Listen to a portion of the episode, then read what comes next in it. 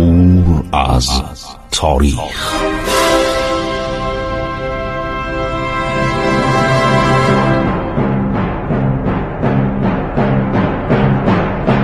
کاری از گروه جوان و اندیشه رادیو جوان.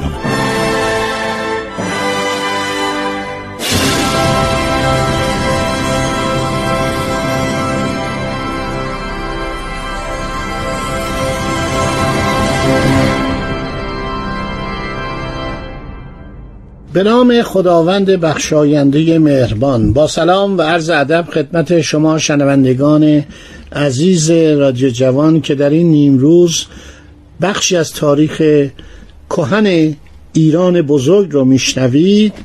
براتون گفتم که بهرام چوبین که یکی از سپهبدان ارتش ساسانی بود قیام میکنه علیه هرمز و چون هرمز در یک کودتای نظامی به وسیله خسرو پرویز و دو دایی او از کار برکنار میشه، خسرو پرویز اون زمان فرار کرده بود، اینو برمیگردونن پادشاه میشه. بهرام چوبین میگه من سهم خودمو میخوام و بعد این دفعه با اینکه خودش علیه هرمز قیام کرده بود اعلام میکنه من میخوام هرمز رو به سلطنت برگردونم.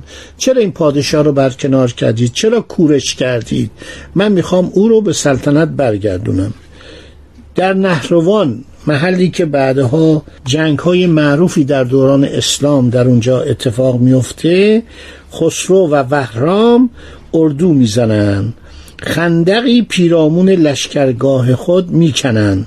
بهرام بر رودخانه پلی بست و به سوی خسرو آمد.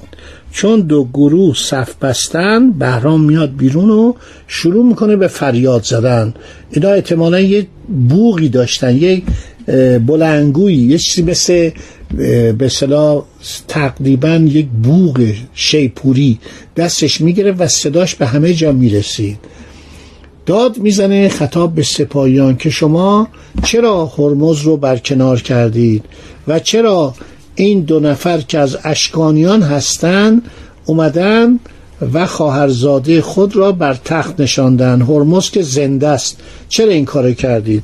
من قیام کردم که پادشاه مخلوع رو به سلطنت خودشون برگردونم. ای مردم همه پیش من آیید تا هرمز را دوباره بر تخت بنشانیم. این دستاویزش بود، بهانه‌اش بود، این خودش از هرمز خوشش نمی اومد.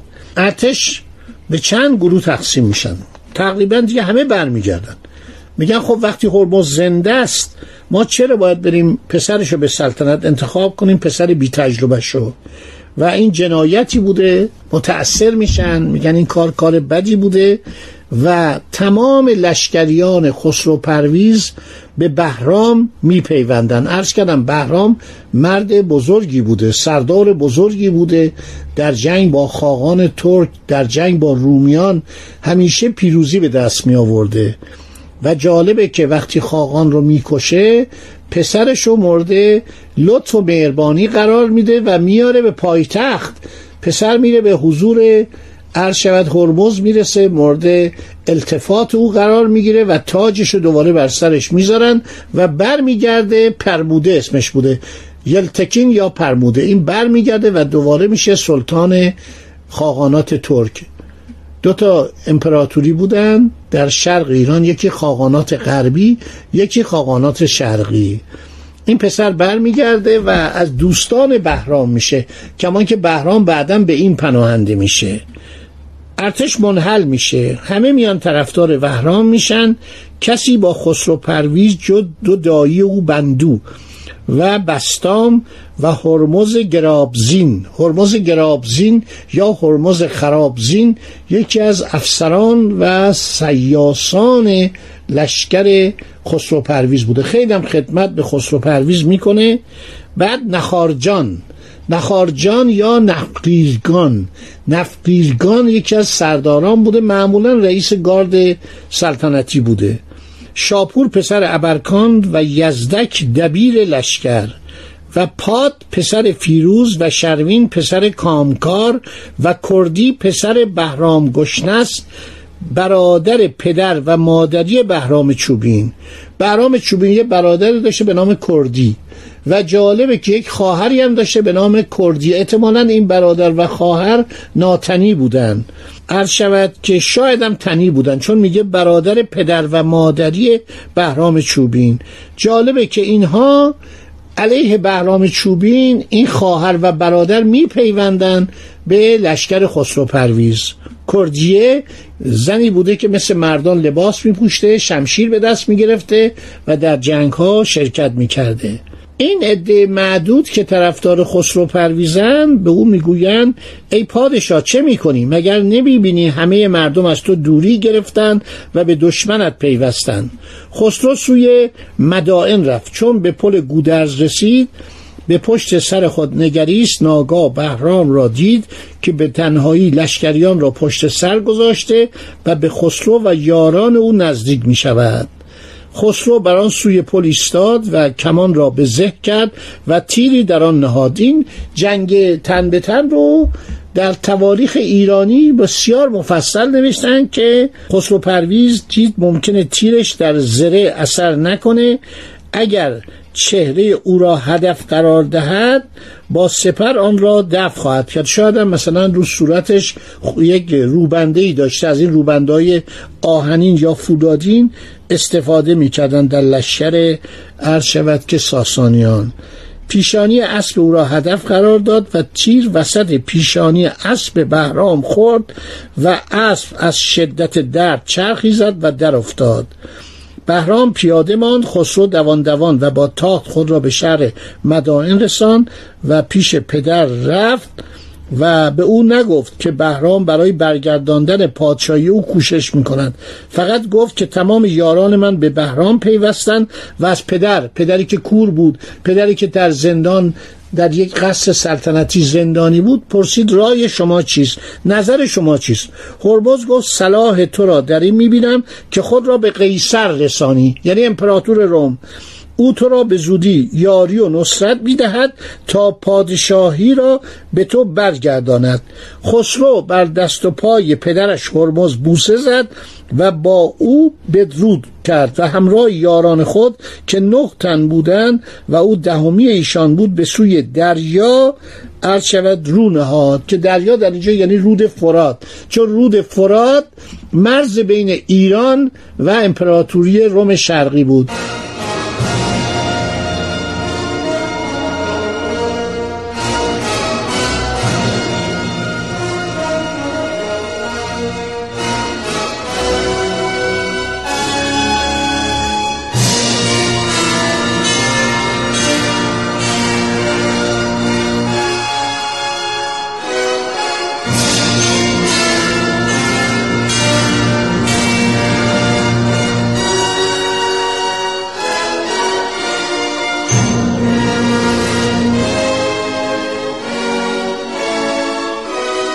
امپراتوری روم شرقی از قسمتی از نواحی غربی عراق شروع می شد، از نصیبین می رفت به سوریه، تمام سوریه جز امپراتوری روم شرقی بود. بعد می رفت به عرشوت ترکیه امروز که اون موقع بهش بودن آسیای کوچک، آسیای صغیر، آناتولی. همینطور ادامه داشت تا عرشوت که استانبول، کنستانتینیوپولیس. همینطور ادامه داشت تا اروپا، یعنی یونان هم جزو این بود، بالکان هم جزو این بود، رومانی و مجارستان و یوگسلاوی و همه اینها جزو امپراتوری روم شرقی بودند. که روم غربی هم ایتالیا بود که مدتی آزاد شد به وسیله ژرمن‌ها و طوایف و قبایل وحشی اروپای آن زمان. دوباره از زمان جوستینیان برگشت به امپراتوری روم شرقی. اونجا معمولا آشوب بود، یعنی دیگه مرکزیت روم در کنستانتینیوپولیس بود که خیلی جای مفصلی بود. براتون عرض کنم که بخش اعظم از عربستان هم جزء امپراتوری بیزانس بود. کتابی است به نام سرزمین‌های خلافت شرقی. این کتاب رو دانشمند انگلیسی به نام گایل سترنچ، خیلی آدم باسوادی بوده، بر اساس کتاب‌های زیادی که در انگلستان از شرق منتقل کرده بودند این کتاب رو نوشته و نقشه‌اش هم کشیده. سرزمین‌های خلافت شرقی نشان میده که امپراتوری بیزانس کجا بوده، یعنی پشت عرض شود که سوریه به بعد، از مرز سوریه به بعد شهرهای بزرگ روم شرقی همینطور ادامه داشت تا میرسید به انتهای آسیای صغیر که اونجا عرض شود که از بوغاز که رد میشدن، از بوغاز بوسفور کنستانتینیوپولیس بود. حالا خواهیم دید که خسرو پرویز به اونجا هم رسید، یعنی خسرو پرویز تقریبا به فاصله نیم ساعتی کنستانتینیوپولیس رسید. کنستانتینیوپولیس در دو قسمت بود، یک قسمت غربی بود در آن سو در اروپا، قسمت شرقی. خسرو پرویز تا قسمت آسیایی یعنی تا شرق کنستانتینیوپولیس پیشروی کرد، اونجا اردو هم زد.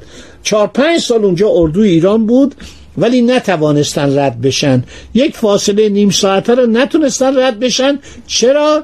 برای اینکه اونها یک آتشی داشتن به نام آتش یونانی، فیو گریس. این آتش که اسم عرض شود که یونانی هم داشت، این مینداختن روی دریا، میریختن روی دریا. یک روغنی بود روی دریا ریخته میشد، بعد این روغن آتش میزدن، فسفر بود، آهک بود، نفت بود و کشتی ها رو میسوزون. هر زمانی کسانی میخواستن برن بگیرن اونجا رو، آتش یونانی کشتیاشون آتش میزد و چون فسفر استفاده میکردن، فسفر خیلی ماده خطرناکیه. حالا رومی ها این اختراع رو داشتن. الان صحبت از اینه که خسرو پرویز چاره ای نداره پناهنده بشه، عرض شود که به کجا؟ به امپراتوری روم. موقعی که خسرو پرویز فرار میکنه از برابر سپاه بهرام چوبین، خالوهای او، داییهای او، بندوی و وستم یک جنایتی مرتکب میشن. بر میگردن با خودشون صحبت میکنن، میگن که بهرام امروز یا فردا به مدائن خواهد رسید، هرمز رو پادشاه خواهد کرد. درسته او کوره ولی همچنان گذشته پادشاه میشه و به قیصر خواهد نوشت که ما را به سوی او برگرداند، یعنی داییهای خسرو پرویزه. قیصر هم نمیخواد با ایران جنگ کنه چون تازه از جنگ‌های دوران انوشیروان به اصطلاح و جنگ‌های دوره هرمز اینا راحت شده بودن. بنابراین ممکنه ما رو برگردونه، مسترد کنه به هرمز. هرمز هم پادشاه بدخلقیه، پادشاه کینه‌توزی، ما رو بکشه. بس بهترین کار اینه که ما او را بکشیم. بعضیا میگوین خسرو پرویز در جریان این تصمیم قرار گرفت، یعنی دایی‌ها بهش گفتن آقا جون این بهرام آدم خطرناکیه، میاد پدرتو دوباره بر تخت می نشاند، پدرت یه نامه‌ای به قیصر می نویسد، قیصر هم از ایران خیلی حساب می بره. مورسیوس مورسیوس یا موریس، تیبریوس، فلاویوس، موریس یا مورسیوس، این معروفه. خیلی آدم خوبی هم بوده، خیلی آدم اهل صلح بوده، زیاد علاقه به جنگ با ایران نداشته و در زمان خسرو پرویز هم بهش پناهندگی میده، هم دخترشو به عقد او در میاره. دایی‌های خسرو پرویز برمیگردن، وارد کاخ و حجره‌ای که هرمز در آن بود میشن. درباریان برای فرار خسرو پرویز از دشمن به گریه و زاری بودند. دایی‌های خسرو پرویز دستاری بر گردن هرمز میبندند و او را عرض شود که خفه میکنن. انشالله باقی ماجرا رو در برنامه آینده خواهم گفت. دوستان خدا نگهدار. من خسرو معتزد هستم، با شما صحبت میکردم. خدا نگهدار شما، روز خوشی داشته باشید.